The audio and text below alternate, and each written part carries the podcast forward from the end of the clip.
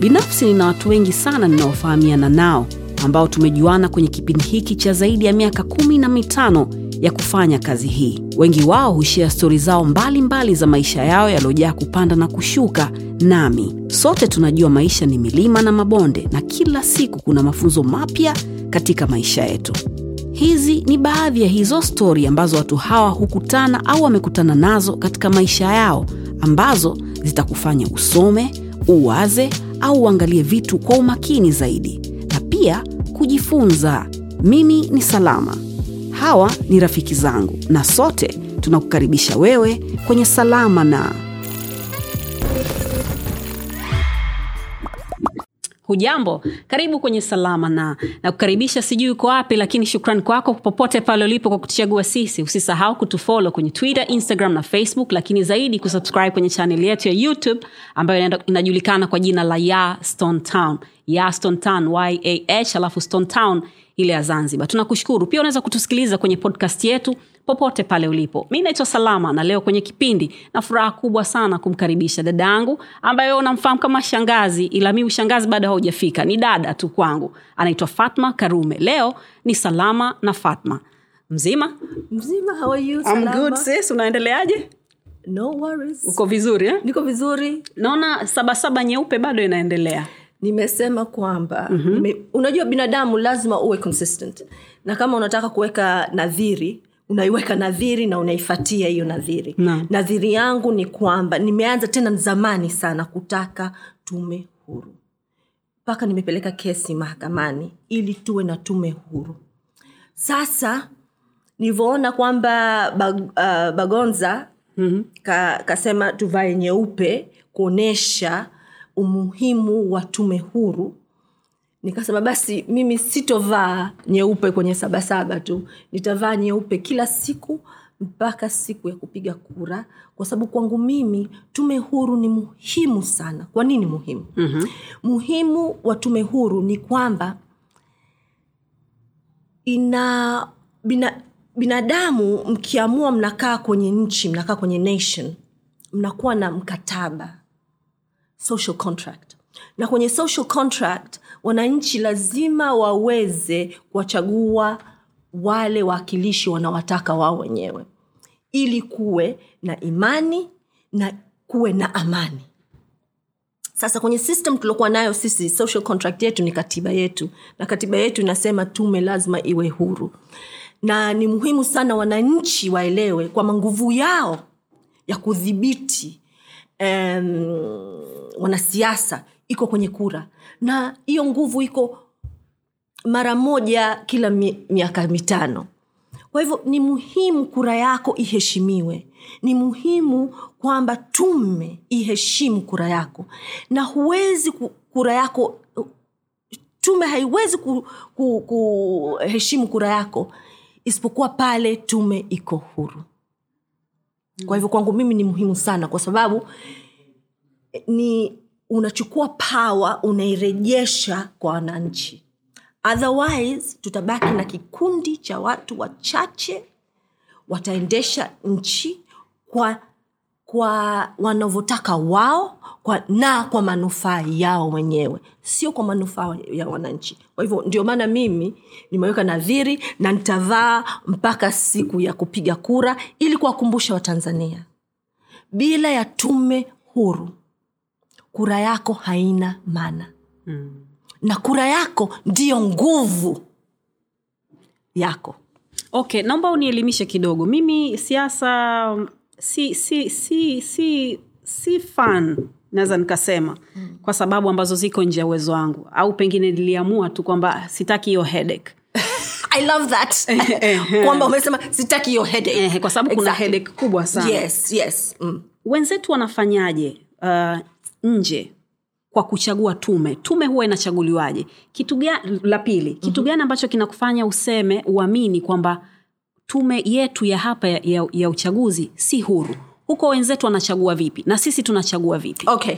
So nitaanza kukujibu swala lako la pili. Kwa Okay. sababu ni mo, eh, ni more uh, appropriate kulijibu ile alafu nitakwenda eh, swala lako la, la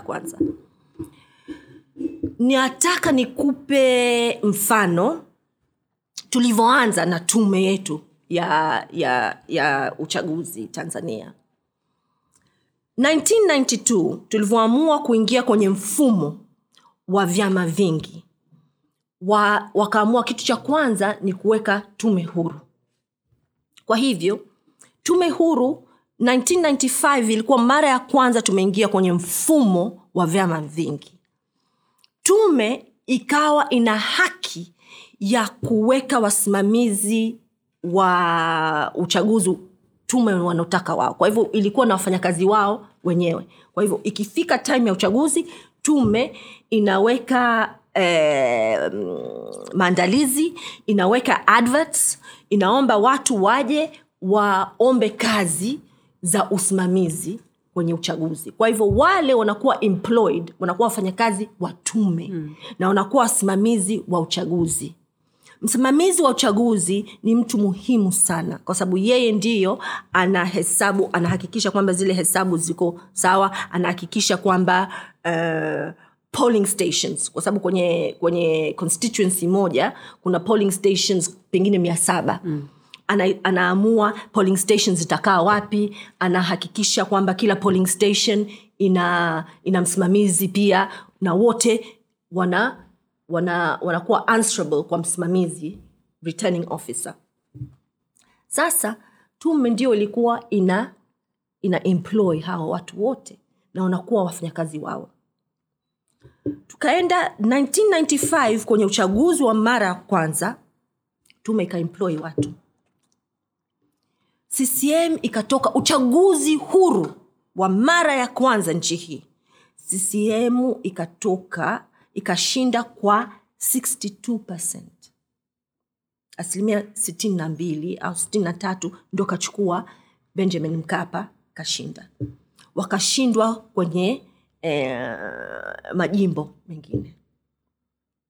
By 2000 wakabadilisha sheria watanzania hawajui hili. By 2000 eh, tu, tuite nini hii uchaguzi wa mwaka elfu mbili ndo wa pili uchaguzi huru wa multiparty democracy nchi hii. Ccm wakabadilisha sheria. Vipi walibadilisha sheria? Wakawaambia wananchi kwamba ni lazima tubadilishe sheria kwa sababu eh, hawa returning officers waliokuwa employed na tume inatugharimu sana kama nchi. Kwa hivyo tujaribu kutafuta namna rahisi zaidi ya ku ya kuweka returning officers tume wapate wafanyakazi. Wananchi wakasema okay mambo yenyewe kusave pesa. Lakini hawaelewi wananchi maskini wa mungu kwamba behind this there is something toxic. Wakabadilisha sheria wakapitisha mwaka elfu mbili na mbili Uh, so, not sorry not mwaka elfu mbili na mbili I, i believe it was 1998 sorry 1998 kabla ya 1997 2000, yeah. kabla ya 2000 elections Right. wakabadilisha sheria wakaweka kwamba wasimamizi karibu nashukuru. kahawa, shangazi. Na- nashukuru nashukuru, asante hiyo ni zawadi kutoka samaki samaki asante nashukuru sana right. so waka wakaamua kwamba na i think it was 1997 1998 wakabadilisha sheria kwamba wasimamizi wa uchaguzi wawe madeds district executive directors mm. najua nani ana ana ana ana wa employ district executive directors raisi okay. and that was the beginning of the end of uhuru wa tume ya uchaguzi. Mm-hmm. utakuwa huru vipi? Na ukiwauliza wana, wanacheka. In fact ukisema nao wata, wanacheka. Wanasema ah, ho, ho, ho, eh, tume juu unaiona tume tu. Unaona tume kwa juu tu. Kichwa. Shingo hapa tumekata huku chini kote tumeikata mikono tumeikata unaona shingo tumekaa hivi. Kwa hivyo ukiona tume ni kichwa tu. Miguu inakuwa controlled na rahisi mikono inakuwa controlled na rahisi viumbile vyote. Is, is that a fact though? Of course it's a fact. It's a legal fact. Because nani anaoemploy district executive directors. Rahisi so nyinyi mnafanyaje sasa? What do you mean nyinyi? Why unaniambia mimi? Wha- kwa sababu listen. Listen. When you say nyinyi who do you mean nyinyi? Wesi ndo unajua sheria? Mi 1998 kwamba, kwamba sheria ilibadilishwa ikafanyika hivi. kwanza mi 1990 90 90 ngapi? 98 98 niko form 3 hata kura sidhani kama nilikuwa nimeshaanza basi bora kupiga unite shangazi. No bro sis. Ehe, because 1998 mi nishamaliza masters nishakuwa barrister. Sawa. So naku, nimesema Bora nyinyi. unite shangazi. Okay shangazi. Okay. kwa hiyo nikisema nyinyi namaanisha watu ambao mnajua sheria watu ambao mnaelewa no tulipeleka tulipeleka kesi mahakamani tukashinda. Tulisema kwamba ile sheria ilikuwa haifati katiba na taratibu za katiba. Walivyobadilisha hizi sheria tukashinda e, mahakama kuu.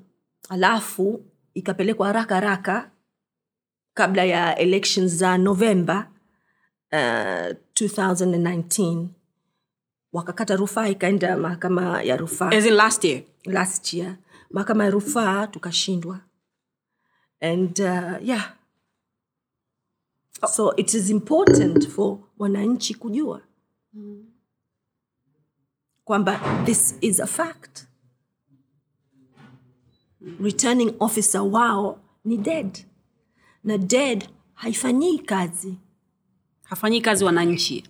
No dead kawa employed na rais. Ndio kwa hiyo yule ndo bosi wake Yule which means anaweza at, at, ataka kufanya kitu chochote kwa ajili ya kuhakikisha bosi wake anafurahi. Is what you're saying? Of course. so kwamba kuna kiapo pengine kwamba hii ni kazi ya pembeni so uh, iki- iki- okay wakati wa so, uchaguzi. uh, thank you. So so let, let me explain.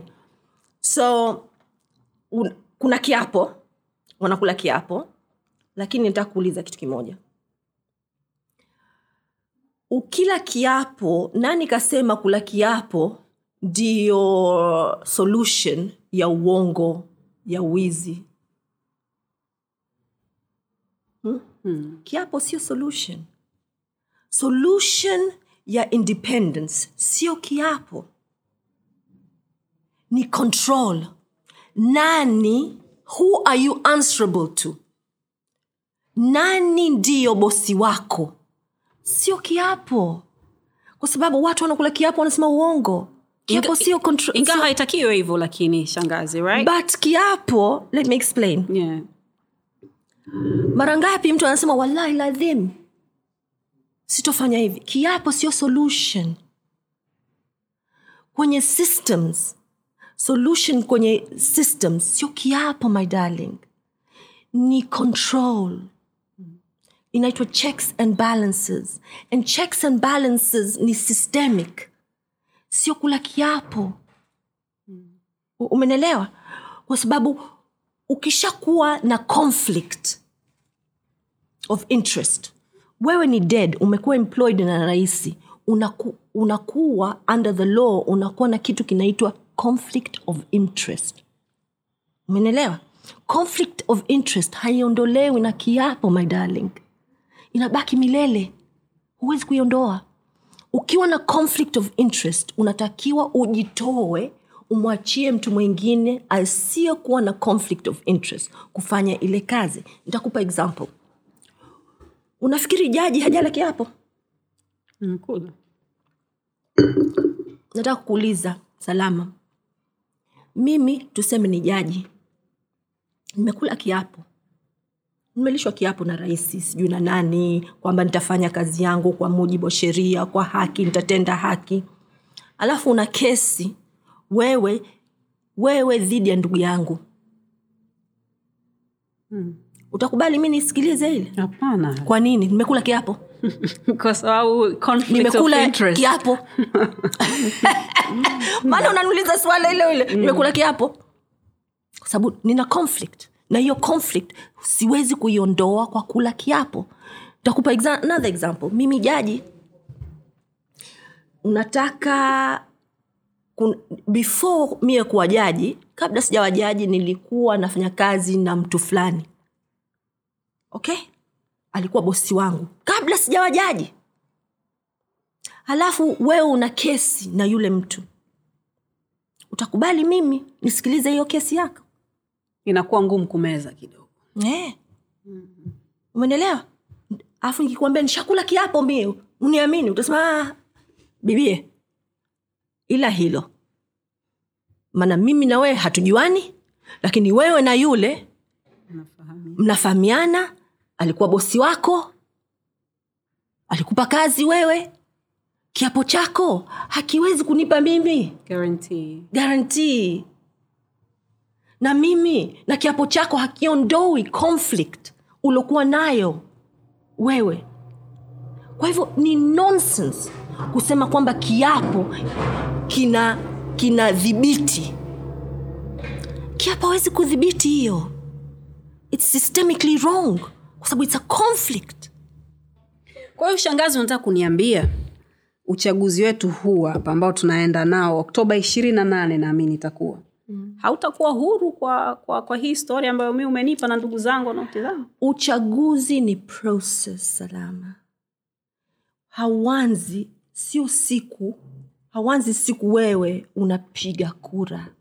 Uchaguzi ni process my darling. Uchaguzi ni haki ya kufanya siasa throughout the five year period.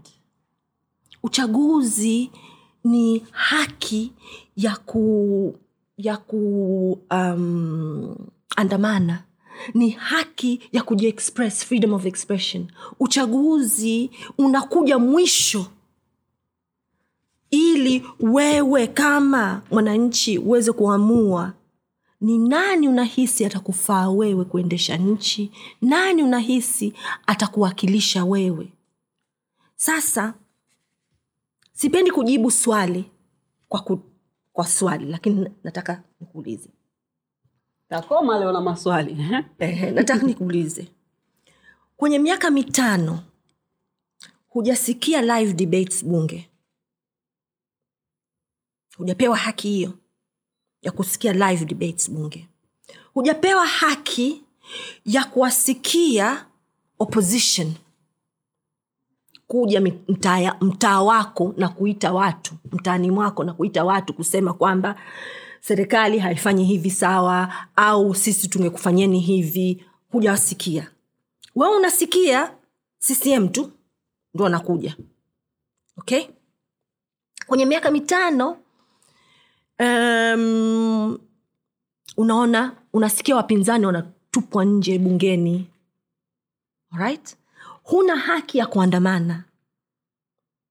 Alafu unaambiwa tume ya uchaguzi wasimamizi wa uchaguzi returning officers wa uchaguzi wa uchaguzi inakuja wote wamechaguliwa na rais. Rais huyo huyo anosimama kama mgombea. You have a warped system my darling it's not a free system. It's not. Na ndio maana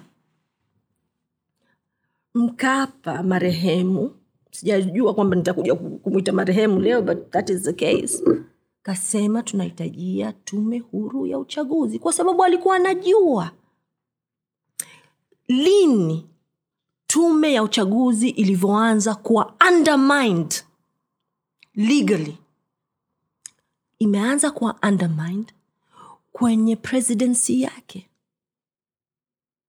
Na anaelewa hivyo. Lazima alikuwa anaelewa hilo. Na ndio maana akasimama akasema akasimama bila ya aibu akasema tunahitajia tume huru ya uchaguzi. Kwa nini aseme hivyo? Anajua kwamba tume si huru. Na the first undermining ilianza kwenye administration yake na kule zanzibar kipindi hicho rais alikuwa nani? 1998 mm. alikuwa salmin amur. Baada ya salmin amur? My father. Okay. So let's talk about your father. Okay. A little bit. Okay. Mwenzetu kidogo wewe sio kama mimi. Mwenzetu mm-hmm. kidogo umekuwa vizuri umesoma vizuri. Na kuna dhana mtaani. So let me explain.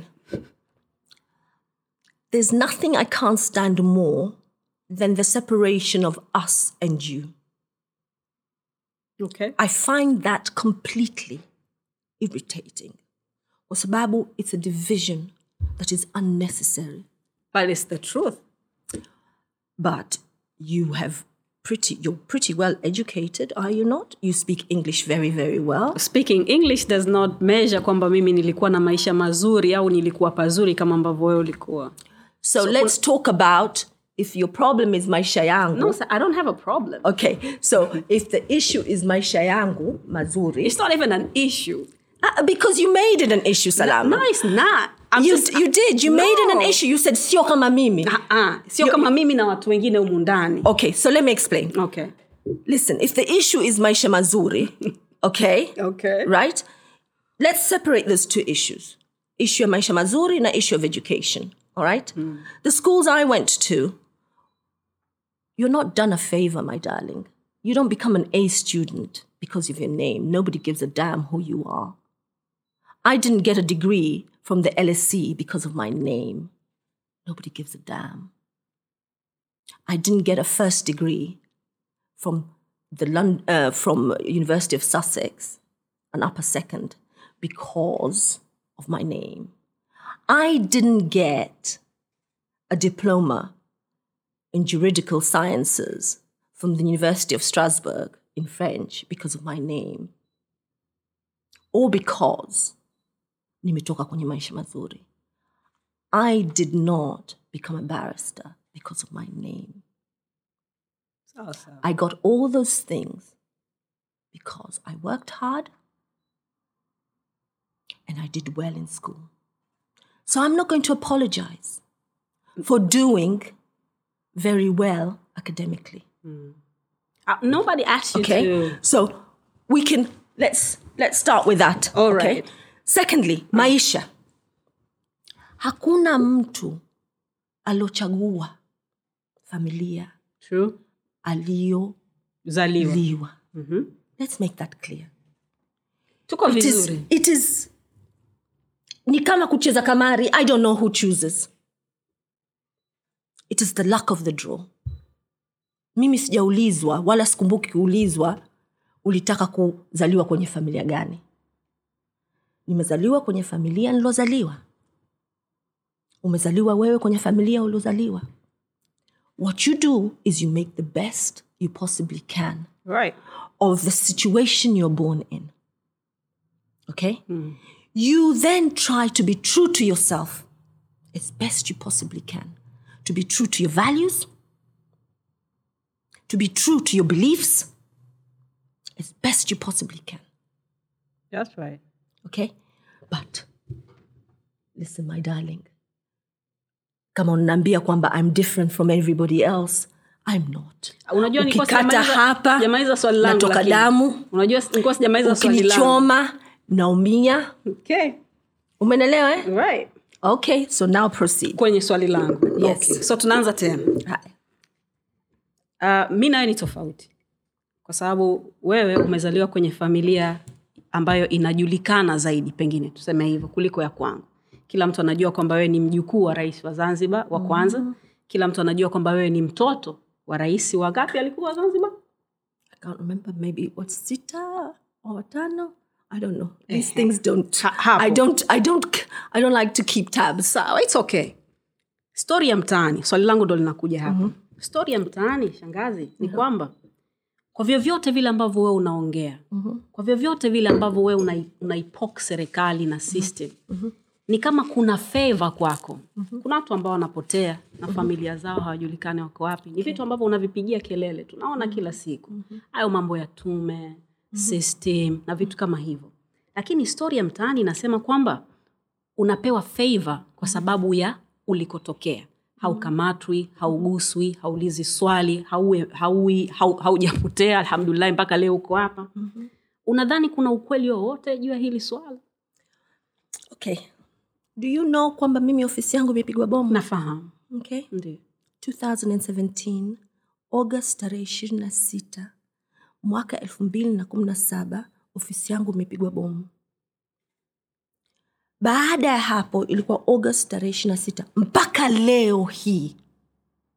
Polisi hawajaniambia ni nani kapiga bomu hawajarudi kunipa ripoti hawajasema chochote. Tarehe ishiri na sita nimepigwa mimi bomu. Tarehe saba septemba tundulisi ukapigwa risasi. Mwaka huo huo almost 11 days baada ya siku kumi na moja. Mwaka huo huo. Okay? Thats not enough. Mnataka mnataka wanifanye nini? Mitaani mnataka wanifanye nini? Washanipiga bomu ofisi yangu. Nishapigwa bomu ofisi. Na hao watu wasiojulikana. Okay? Then last year 2019 the system imehakikisha kwamba i no longer practice in this country. Imenichukulia right to practice. Mnataka wanifanye nini sasa? Wanichukulie mpaka roho ndio mtafurahi? Thats what i want to ask. Kwa hiyo unadhani unadhani hakuna ukweli wowote kwenye hilo swala la kwamba una, una, unafanya no nataka kujua Na- kwa sababu au watu wanasema hayo maneno mtaani nataka kuelewa kwa kwao wao. Wanataka nifanywe nini?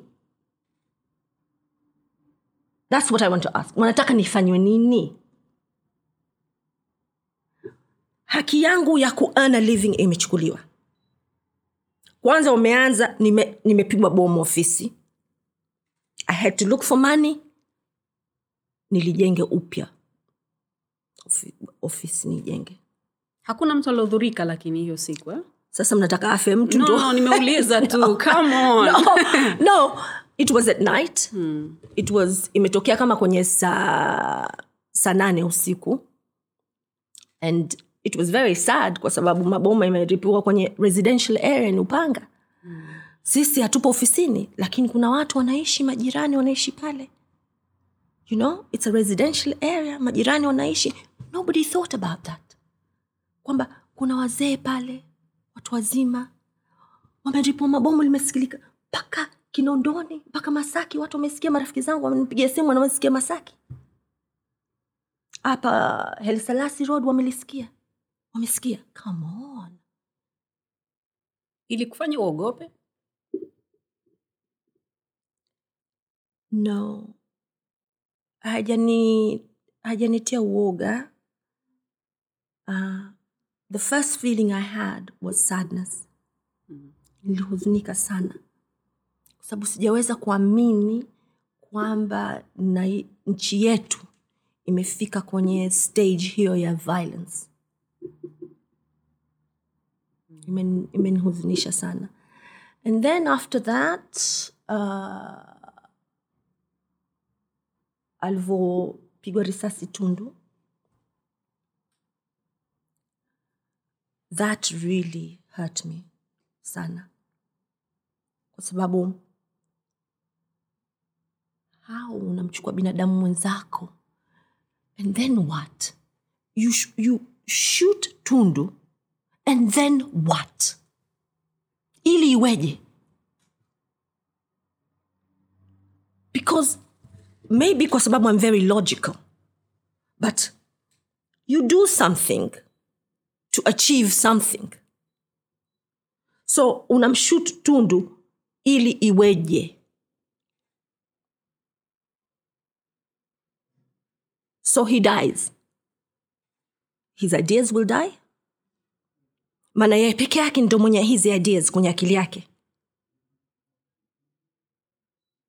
Let's assume let's take this to its ultimate conclusion because the aim was to shoot and kill tunduliso. Let's assume kafa. And then what? You've just martyred him. You've turned him into a martyr. Idea zake zote? Sio peke yake mwenye zile ideas. Ni thought process. Kuna wengine who have those ideas. You gonna stop those ideas? Zile fikra utazi, utazifuta maneno yake utayafuta. Fikra ndani ya kichwa cha mtu utazifuta. Then what? I don't understand. I find this confusing. Umenielewa? I find it confusing. Kwa sababu ni illogical. There is no logic in it. There is no rationality. There is no logic. It's to me madness you don't do this kind of thing because when you behave like that, the first thing you have to ask yourself is, what is it that I want to achieve? And is this the right way to achieve it?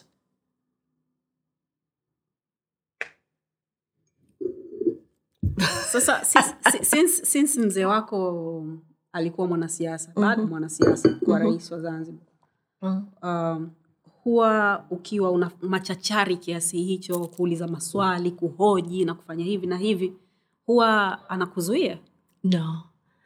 I come from a very progressive family. Natoka kwenye family very liberal. Ilikuwa very progressive. Um, huru sana. tume huru nyumbani Sa, sana. Kuna uhuru sana nyumbani.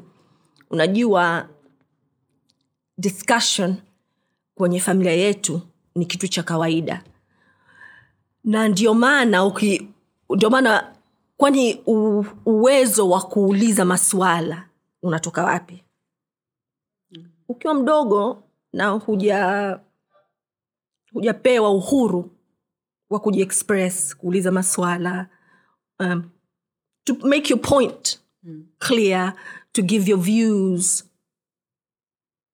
Huwezi kubadilika all of a sudden umefika miaka hamsini au miaka arobaini na tano ukabadilika ukawa mtu mwenye kuhoji. Mdadisi. Huwezi kwa sababu hujapata fursa hiyo ulivyokuwa mdogo na umewekwa kwenye boksi.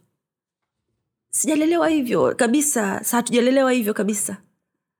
So easy to like ah ni mdomo wake anaendelea kuongea na ni hayo ni mawazo yake right? Yeah exactly. Okay. i have the right to my thoughts alright let's talk about you thank you um, ku- kwenu mko wangapi six wewe ni wa firstborn wow so you- unawakaa i'm a bit tough with you today aren't i i'm sorry my I am darling good. Yani, Are you I love it. good? No, hell, 110, good? 110%. Because you? you know, I- I'm really good. Okay. Because you know why? Because I always remember. I always remember. Sorry, I'm. I'm. It's I'm- okay. I'm- I always remember maskini salama. Do you remember when you bought us? Nafikiri hata hukumbuki ulivyotununulia Karanga? karanga I remember. I always remember that and i thought it was so kind of you to buy us karanga Asante. so yeah I'm good. So, Yeah. ndugu, ndugu wangapi una? six we're six of us Na you guys wa, wa marafiki ama yes we're close wa- mko hapa hapa? um all of us are here other than one Okay. Na niambie jinsi ambavyo ulikuwa. Ulikuwa mtoto wa aina gani? I've always been very serious. um, very hardworking, um, competitive. I liked to school. I wanted all the time. Kuwa first all the time nitoke number one skuli tangu nilivyokuwa this big i wanted to be number one. I loved it. So yeah very competitive academically na niliamua kwamba niwe competitive academically mm. kwa sababu body wise siwezi kufanya sports mie. Si, sijui kucheza basketball. Yeah. netball nilikuwa nacheza lakini nilikuwa maisha kwenye b team sijui c team. Maana, unajua maumbile yangu i'm not so good at controlling my legs and my hands and kukach mpira. So i was never very good at sports. Okay. so i knew kwamba what i could train very well was my brain. I couldn't train my body. Like in my brain i could train it very well. Okay. so i relied on that. So, skuli ulisoma unguja mwanzo? Nilianza tumekuja. Unguja. Mm-hmm. And then nilivyo no nilianza nursery sateni. Okay. i don't know if you remember sateni. Na, najua ya unapajua uh-huh, sateni? Uh-huh. so in those days tulikuwa nilikuwa maybe two and a half three tunakuja kuchukuliwa mabasi can you imagine unakuja kuchukuliwa na basi mm-hmm. unapelekwa sateni nursery from sateni nikaenda tumekuja tumekuja ndogo mm-hmm. um, shangani and then nikapelekwa skuli arusha boarding school mm. nilivyokuwa miaka mitano nimepelekwa st constantines greek school arusha mm-hmm. nimesoma greek school mpaka nimefika miaka kumi kumi na moja then nikapelekwa england boarding school. And then nikakaa england mpaka nimemaliza a levels. And then when i finish my a levels nikaenda university england nika nikasoma masters nika ni- nikarudi tena england nikasoma masters nikafanya my bar uh, nika- nikaenda ufaransa nikaji- nikaenda university france. Yeah so nikafanya pupillage mara ya kwanza kukutana na mpenzi wa maisha yako ilikuwa lini? Oh my god. Maybe when i was seven. Your husband? No not my husband. Oh, i mean you know. Love of your life. Oh, love of my life. Okay, I thought, you know, the first time you look at a boy and you think, oh, he's so good looking. Oh, I love him. I think when I was seven, the first crush I had was when I was seven, I think. was it a white man or No. mzanzibari alikuwa mvuvi Mzanzibari. what else? you, Okay. Normally you fall in love with what you're used to, do you? Right, right. Yeah.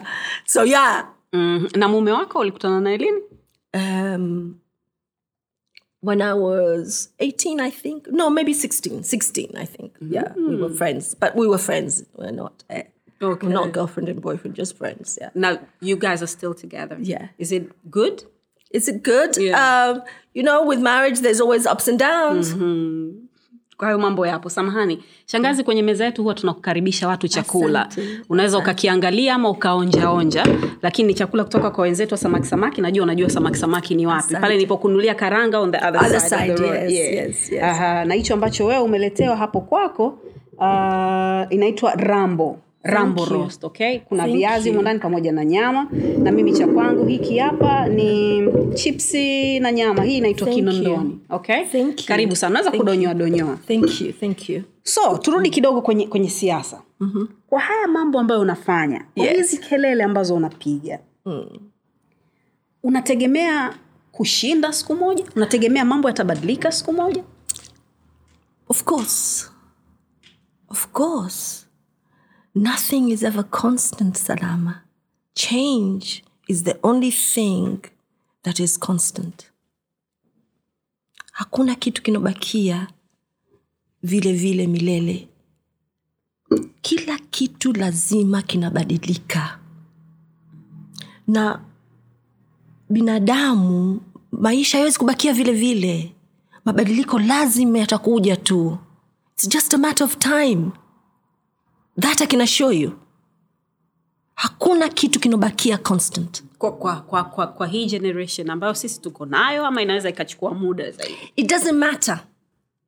Inaweza kuchukua 10 years inaweza kuchukua 15 years inaweza kuchukua 20 years inaweza kuchukua 25 years inaweza kuchukua 50 years. Lakini hakuna kitu kilobakia constant. Never. The british empire ili last 200 years. Ikafall apart. Umenelewa eh? and that is in recent history. Hakuna chochote kinabakia constant. My job is just to bring a bit of balance. That's the way i see it. When it's too when i see things which are not right just to say jamani this is this is not right and to educate to try and educate as much as i possibly can. Now i'll give you an example. Unaniambia kwamba do i expect change? Damn right i expect change and change will come. Why do i say that? In 1962 nyerere alibadilisha katiba ya tanganyika akasema kwamba hakuna tena pati nyingine yoyote. Multiparty democracy. Mm. okay? Akavunja multi-party democracy ikabakia tano. 1964 baada ya revolution babu yangu alisema hivyo hivyo. Umenelewa kwamba hakuna party, political party nyingine yoyote itakuwepo zanzibar isipokuwa asp na yeye akasema na hakutokuwa hat, sita, sitaki kuwe na eh, kura. Hakuna mtu atapiga kura hapa mpaka baada ya miaka hamsini. Yes he did say that. 1964 kwa hiyo alikuwa anataka kuendelea kuwa madarakani kwa kipindi chote hicho? Well he was 60 sasa plus 50 Huwezi jua Mwenyezi Mungu. 110 years. Watu wanaishi watu wanaishi you know i don't think so. I think i think his intention was that asp itabaki madarakani. madarakani. Not him. Not him personally lakini kwamba asp itabaki madarakani. Same as nyerere alivyosema kwamba um, hakutokuwa na vyama vingi. vyama vingi. Alikuwa na maana kwamba tano itabaki madarakani. Mm. Sasa tunakwenda tuna tunatoka 1962 for tanganyika 1964 for zanzibar. Tunakuja 1992 okay so 62 72 82 92 30 years. Miaka thelathini kwa ta- tanganyika na kwa zanzibar miaka ishiri na nane. Change happened my darling babu yangu alisema miaka hamsini. He was wrong. Mabadiliko yamekuja baada ya miaka ishirini na nane tu. So change is inevitable. It's just a matter of time. Na hili wimbi la vijana ambao wameonekana kujitokeza sana uh, mwaka huu kwa ajili ya kutaka nafasi mbalimbali kwenye kwenye kwenye kwenye vyama tofauti tofauti. I love it. I love it. It's democracy no? Yeah but unadhani wana uwezo? Nitakwambia kitu about democracy. The beauty about democracy is kama huoneshi uwezo you only have five years my friend. Baada ya miaka mitano in a true democracy utatolewa mm. Um- umenelewa eh? yeah. na we can see it kwenye kwenye hizi primaries ziliokuwa juzi kwenye primary za juzi mawaziri wengi wa ccm hawajapita kwenye kura hizi za maoni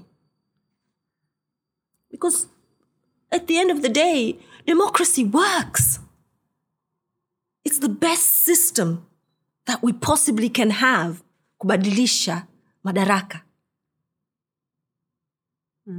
Unadhani tuna tuna kuna uoga ndani ndani ya, ya, ya, ya watu ambao wako madarakani kwa viongozi kwamba pengine tukiruhusu baadhi ya vitu vitu vinaweza vikabadilika na tukawa hatuna nafasi ya kufanya abcd tukaondoka madarakani na vitu kama hivyo? Unadhani ni uoga ama unadhani ni ni ni, ni kujibweteka? Yani kwamba i belong here unadhani ni kitu gani ambacho kinafanya haya mambo yote ya, ya, yawe, yawe jinsi ambavyo yako sasa? You know what i love about that question?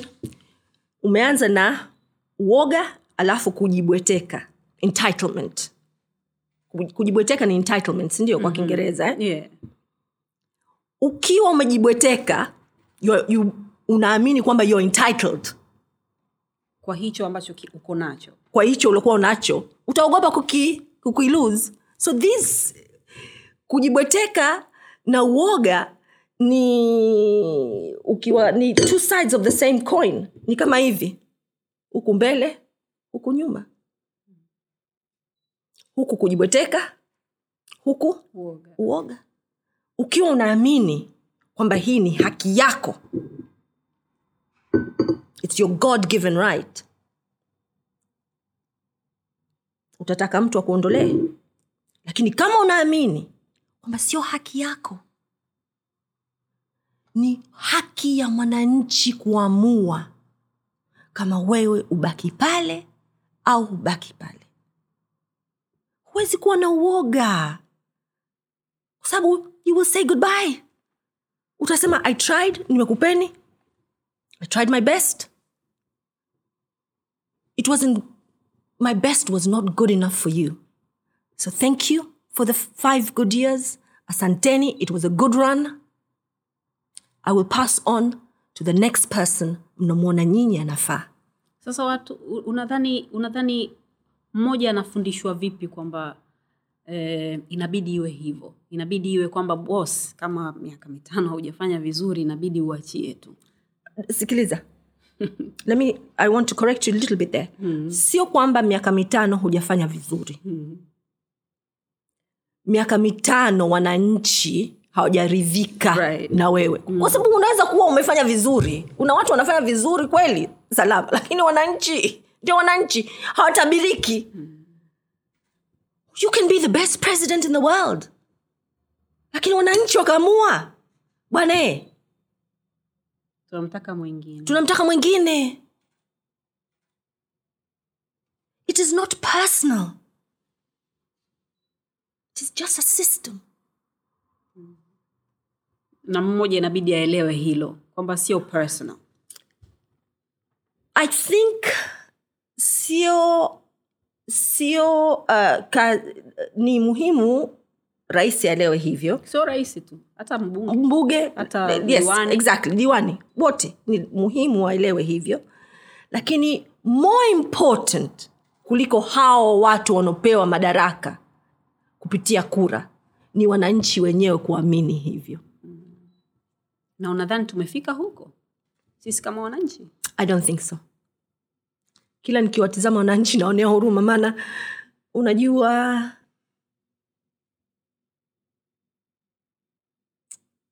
nikiona the wananchi wanapiga magoti kwa viongozi inanitirisha huzuni sana maana kama wewe mwananchi alafu unampiga magoti kiongozi wako kiongozi ulomchagua wewe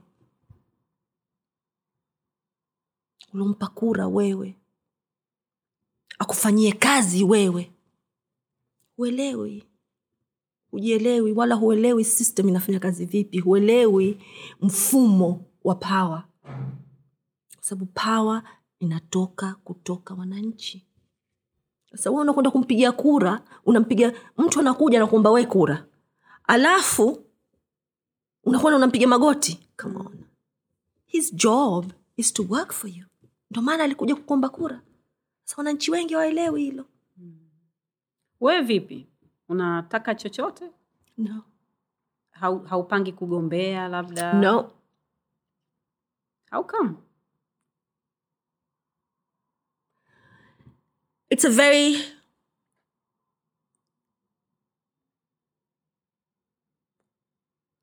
there are times when i think when i look nikitizama and i think maybe i should. Did you know what i mean? I think maybe i should maybe i should i would love to serve the people. Um, but then i think then i'd have to join a political party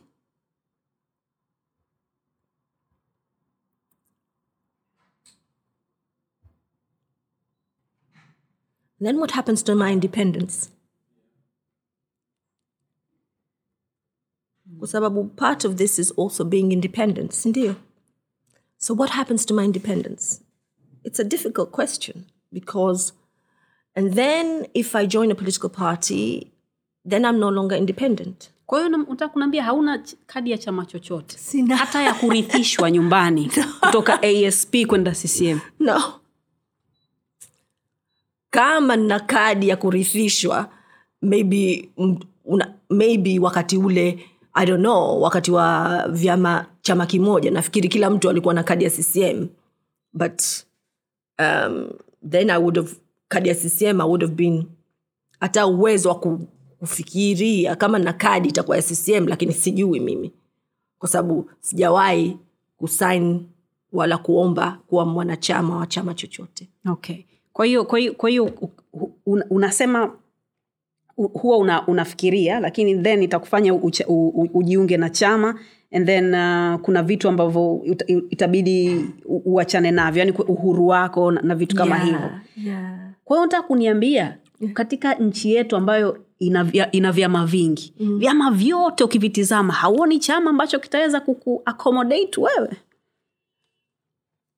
ishu sio chama kuni ishu ni kwamba sijui kwa nini watanzania say, sijui kwa nini watanzania wanadhani kwamba lazima uwe memba wa chama. I don't know hii dhana hii inatoka wapi kwamba ni kawaida kuwa memba wa chama cha siasa. Why? Nafikiri hii dhana actually najua dhana imetoka wapi. Hii dhana imetoka kwenye chama kimoja kwa sababu ulikuwa huwezi kupata kazi huwezi kufanya chochote kama wewe sio memba wa chama. Kwa hivyo hii dhana ni dhana tupotofu actually kwamba lazima uwe memba wa chama. Why? Ni huru, uhuru wangu.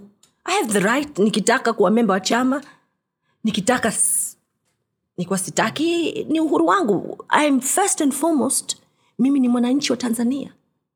That is what is important to me.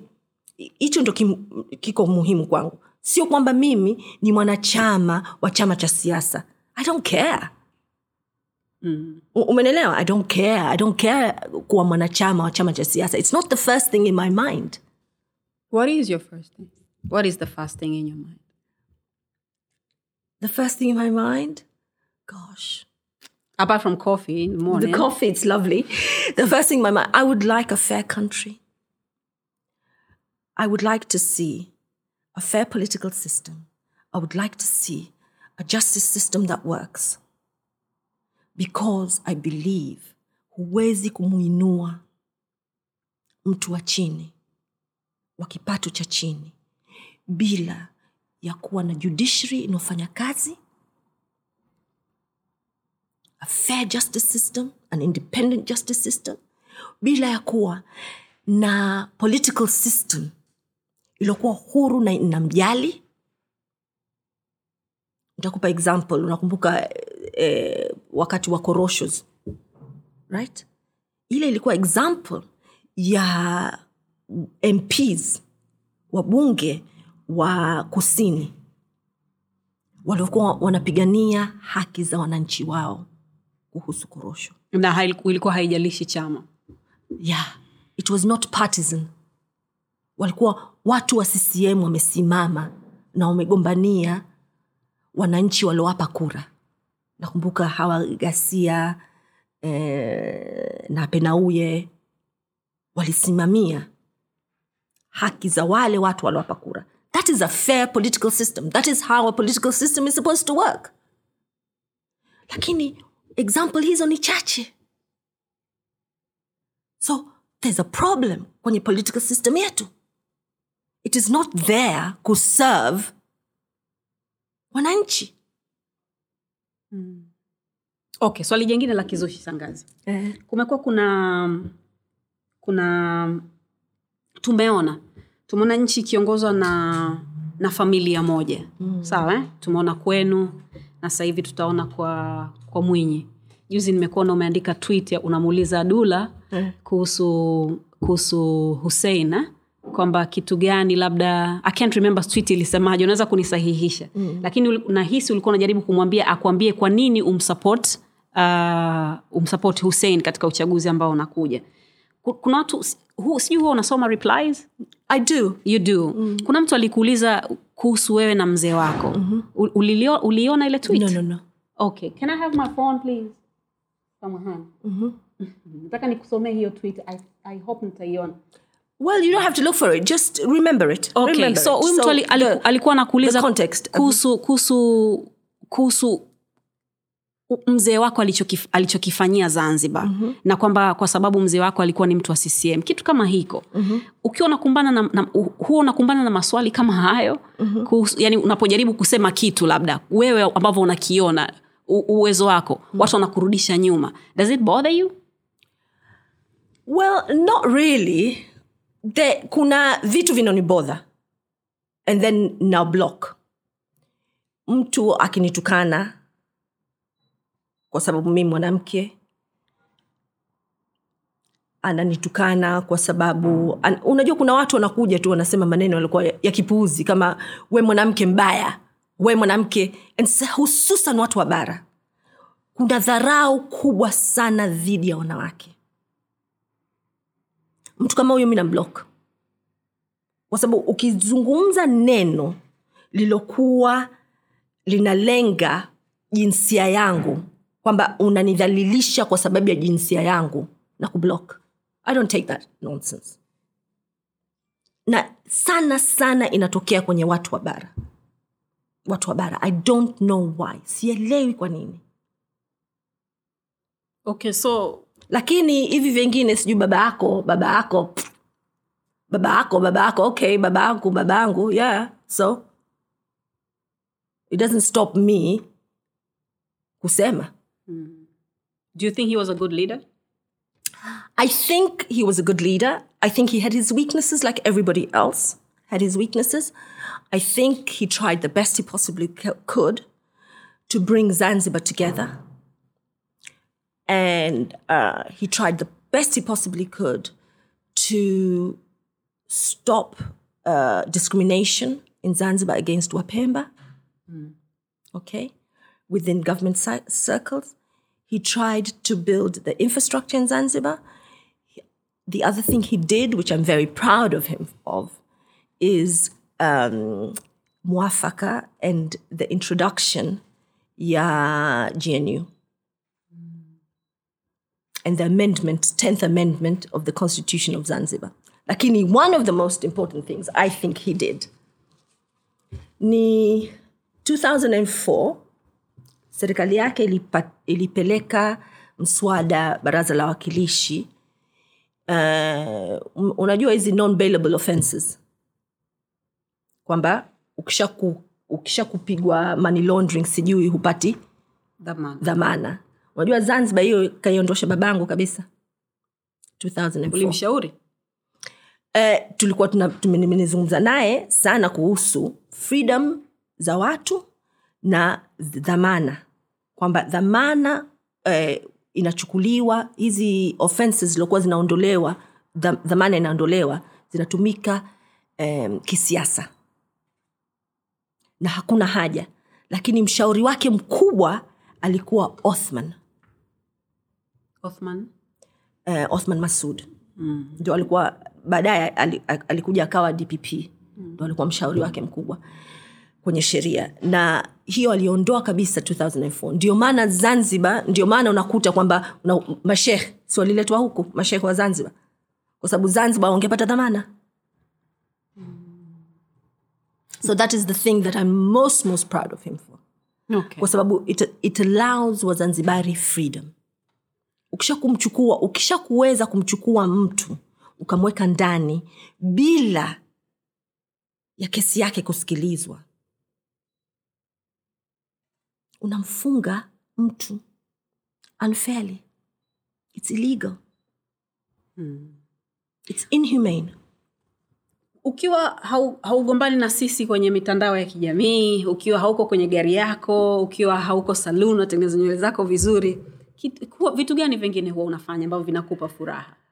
Oh okay. So nashona. Ha?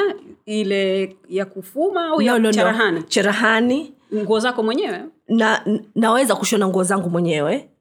Na najua kukata patterns. Nimejifundisha kwenye youtube because i like to learn. Nafanya quilting. I do a lot of quilting. What is that? Quilting is it's an american way of ni, ni quilts you make them out of scraps of material. Aha, aha. so i do quilting. Kuweka viraka viraka no unatengeneza kama blanket hivi. Okay. and then you Oh. make you make a quilt Okay, okay, something like something that. like that Yeah. exactly. That's a quilt. Okay. okay? So i make quilts. Napika udi. Really? Yes. Mzuri. Very nice udi. Nitakuletea. I will make sure you get some. Please. yes. So i make very nice udi. Um, i make jam homemade jam.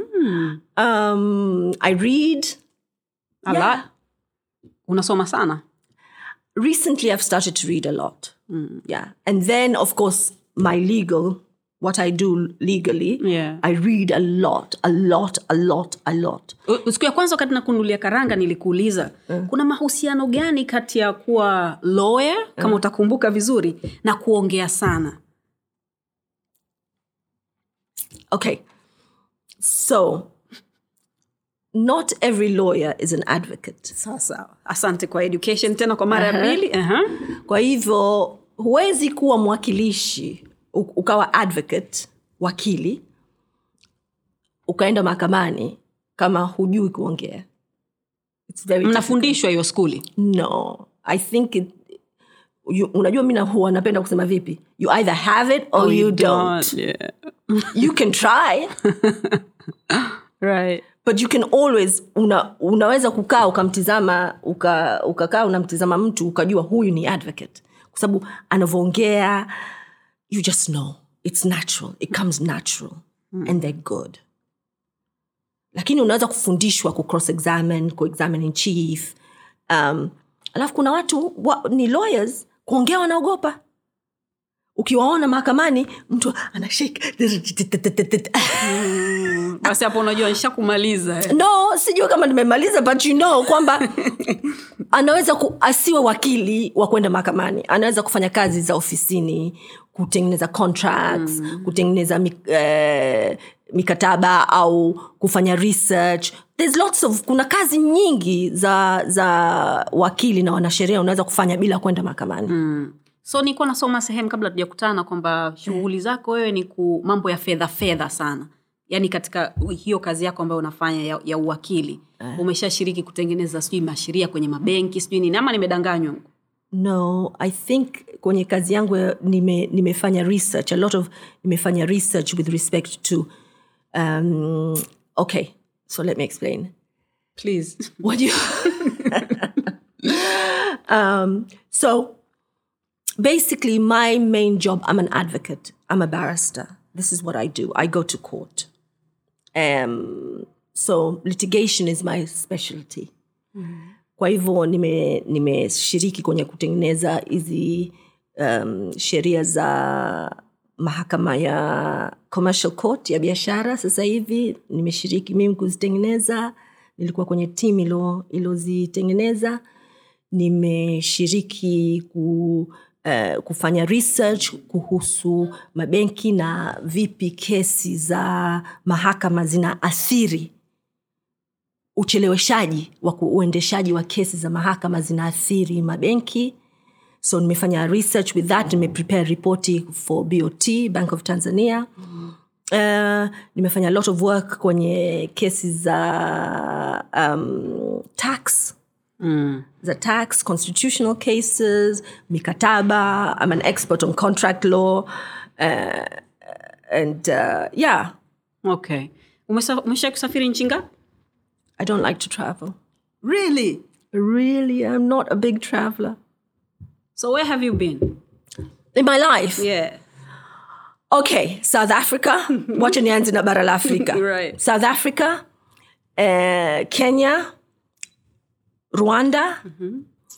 Um, i'd like to go to ethiopia. Sijawahi I asked where you've been. okay. So rwanda egypt i've been and then let's go now to europe.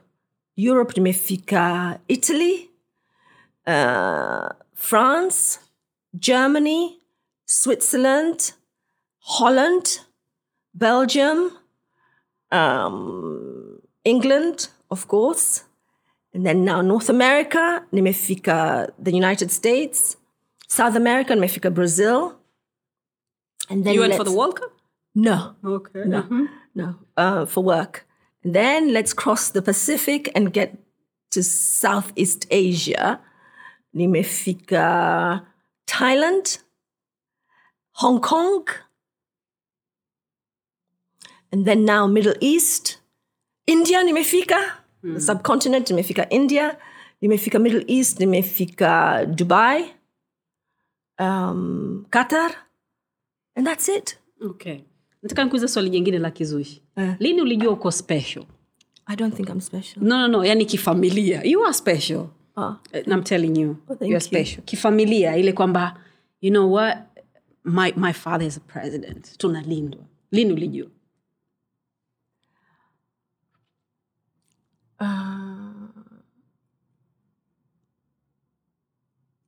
I don't know. My grandfather died when I was three.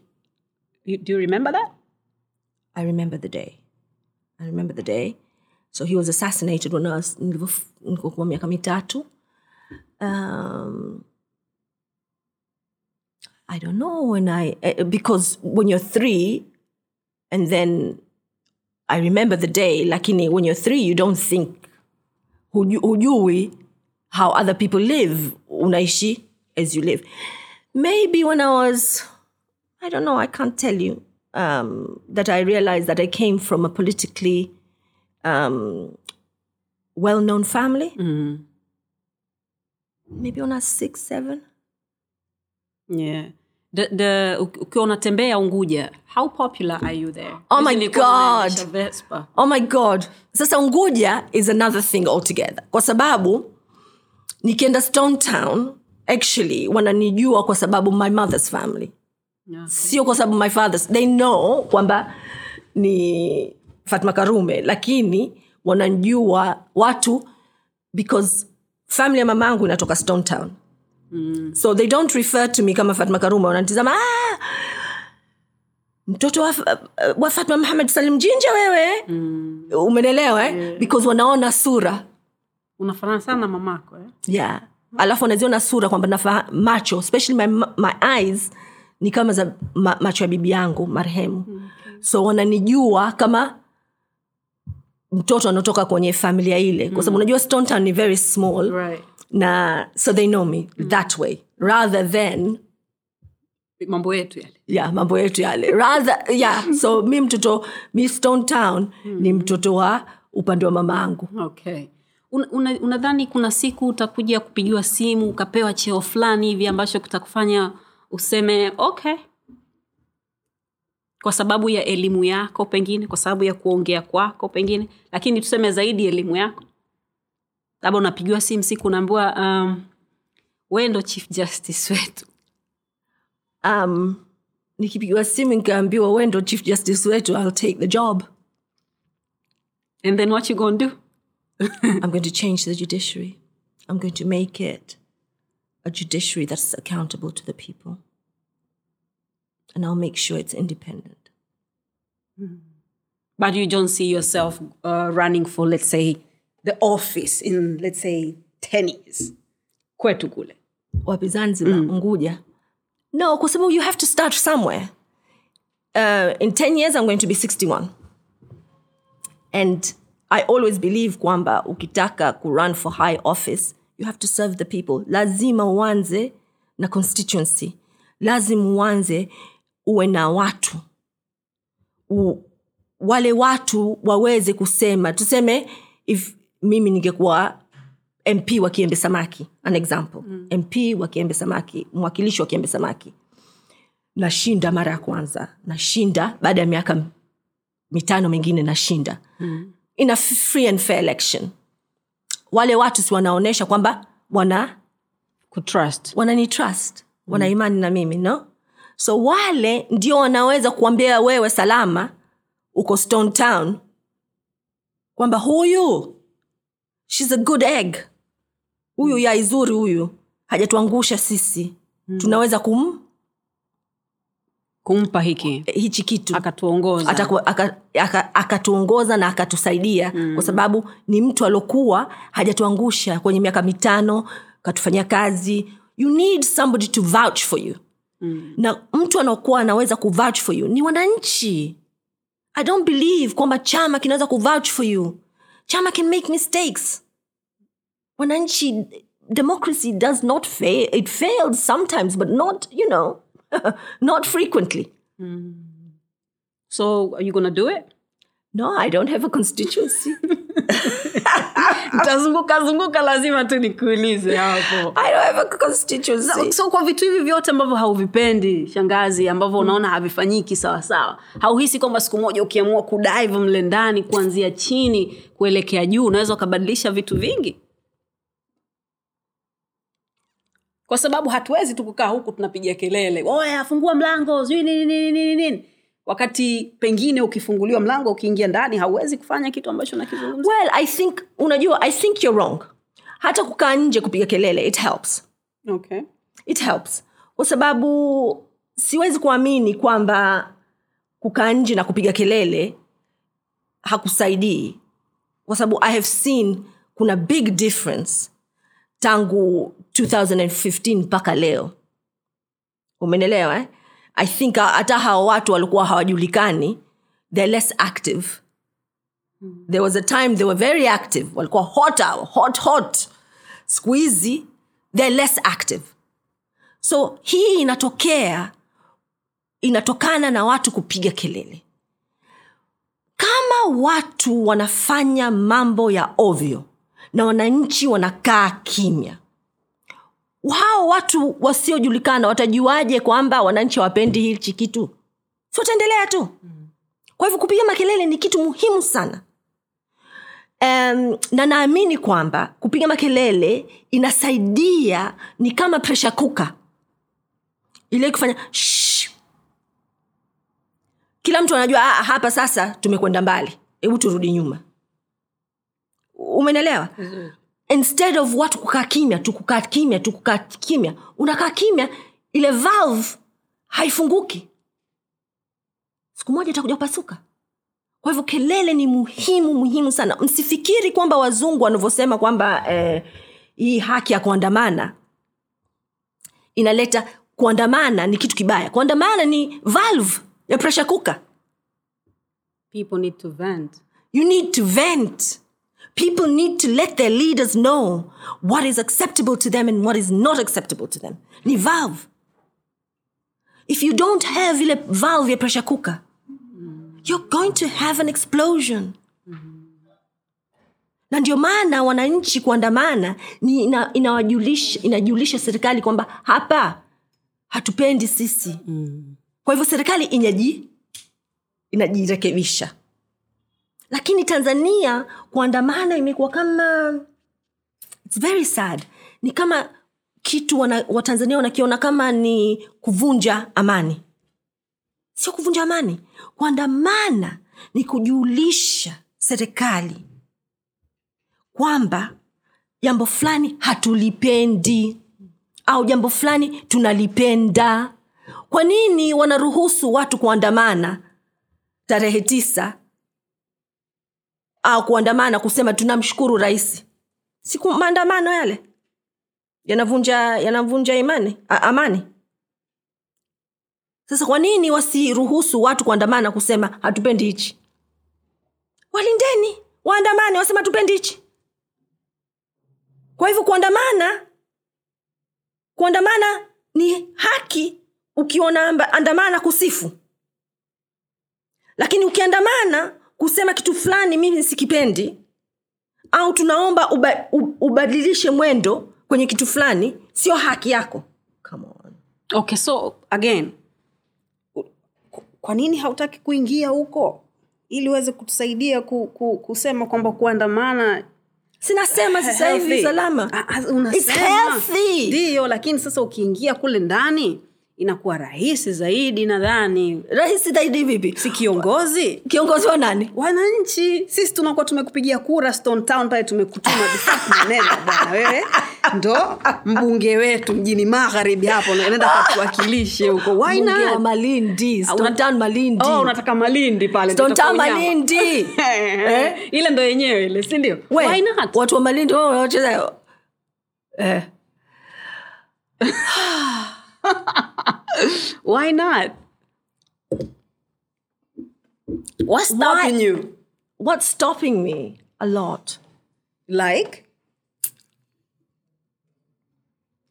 you think kuingia kwenye politics mi watan- watanivunja mpaka mikono You mbona alima mdee you already have a head start. yani kila mtu anajua kwamba unatoka kwenye familia ya uongozi you know? Kwa hiyo itakuwa rahisi kwako nadhani. Kila mtu anakufahamu anajua anajua kama wakanipiga bomu. Wakaipiga bomu nini? Ofisi yangu. I don't want to say much about that, but uh, oh, yeah, well you know it happened. I- uh, unajua imetokea. So yeah, kama walivyonifahamu vizuri nikapigwa bomu ofisi. Sawa Eh, sasa eh. why- why not? kama walivyonifahamu vizuri umesikia? Wakani wakanibua uwakili. Bila kufata utaratibu. So bila ku... sikiliza riski inatoka kwa nani? Allah subhanahu wa ta'ala. Amen that's that yeah? Okay listen up yeah? Because mimi nafanya kazi naendelea kufanya arbitration kazi za arbitration. Mm. Uko vizuri? In england. Oh. Yeah nafanya in- international arbitration in england. You can't you can't stop me from practicing. Mashallah practicing what i i i didn't mimi sijaenda university hapa nimekwenda university england. Nimekuwa barrister england kwanza. Barrister ni nani? Ni wakili uingereza. Anaitwa barrister. Nimekuja kuwa wakili hapa baadaye lakini mi nimekuwa barrister england tangu 1998 nice one. Nani alikufanya uingie twitter? And why was it late? Oh! Um you know i was getting frustrated. Nilianza actually nilianza uh, nilianza a long time ago ku kujaribu ku, kuonyesha kwamba mfumo si mzuri. Nilikuwa naandika a lot kwenye magazeti oh. lakini kwa kiingereza. Nilikuwa naandika kwenye guardian nilikuwa naandika kwenye nilikuwa na column kwenye guardian nilikuwa na column kwenye citizen kuonyesha kwamba the system is not working na it's dangerous. Uh, and we have to take power back to the people. Um, and then i realized kwa sababu nilikuwa nazungumza nilikuwa na, nazungumza na wasomi. Nazungumza ukiandika kwenye guardian unaandika kwenye citizen. Na- unazungumza na wasomi unazungumza na watu in the power structure. Kwenye madaraka. You think they, they, they don't care they don't pay any attention. They still keep doing the same. It's like hitting a wall. They keep doing this making the same mistakes. And then i thought "Ah, let me talk to the people. Wacha nizungumze directly to the people. So we mwenyewe ndo ukaenda kule? Yeah. Kwa sababu kwenye twitter unazungumza directly kwa wananchi. Halafu nikuwa, it was very important to me kwa sababu napata maoni pia ya watu.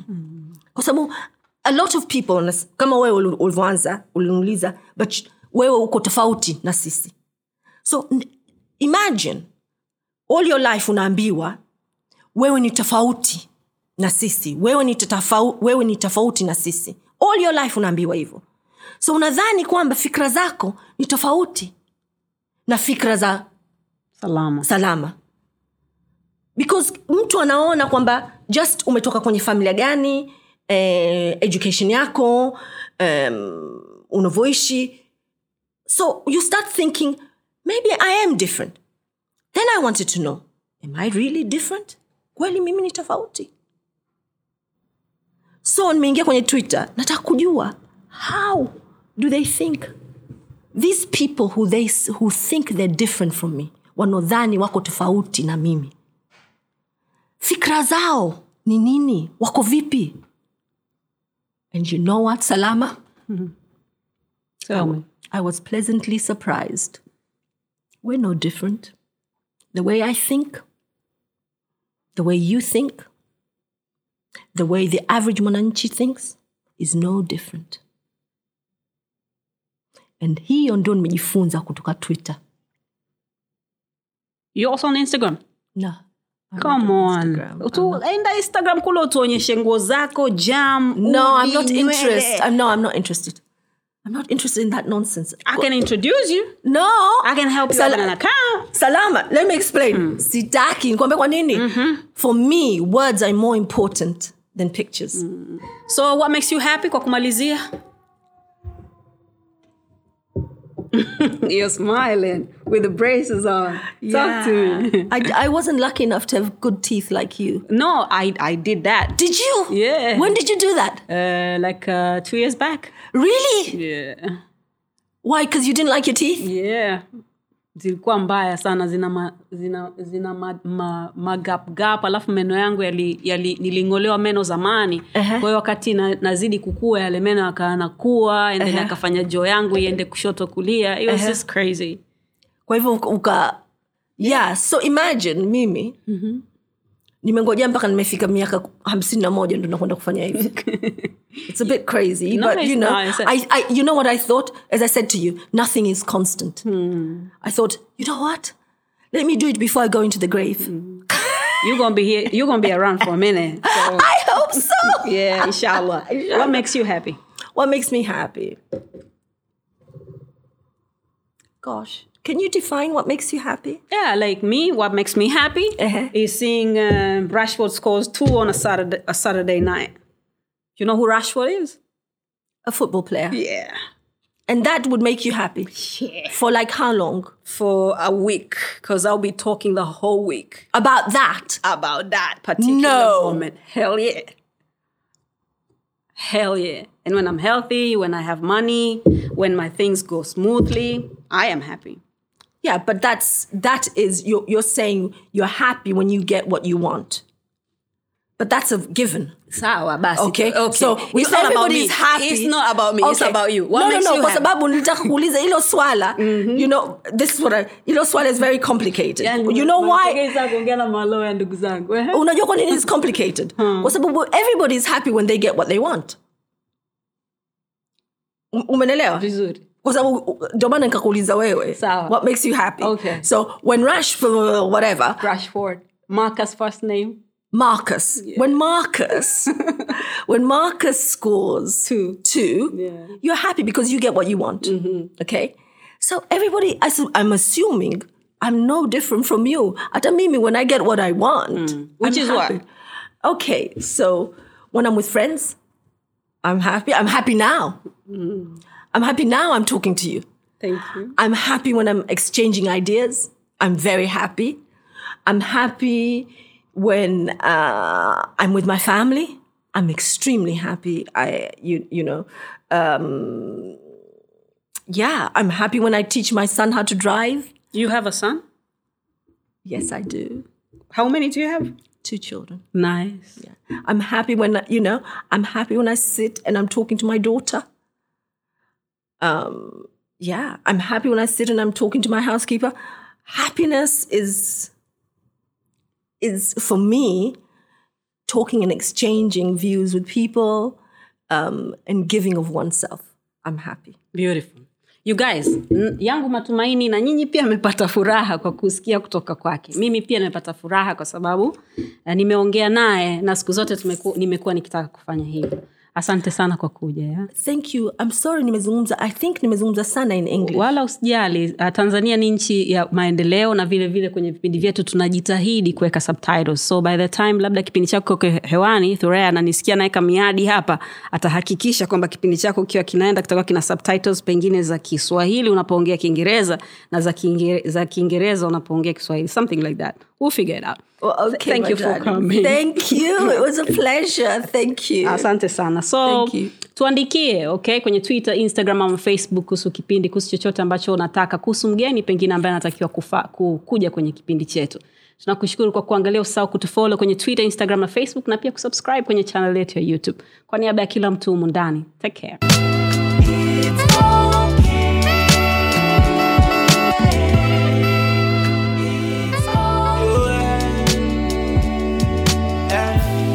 vipo vya lawama sio shida vipo vya kupoteza sio muda wenuka na ukimbize ndoto ah, ah, ah. kupatia ina maana hukosei kiburi kinafanya tujongei tunaamka wapya kila day hey, hey, hey, hey. slow ila kufika unawahi chozi na mfuta na cry. Tukipenda na mungu anafurahi. Yeah. yeah. Mimi sihitaji kucomplain. Sihitaji kucomplain. Mungu ana bless is okay. Mungu ana bless yeah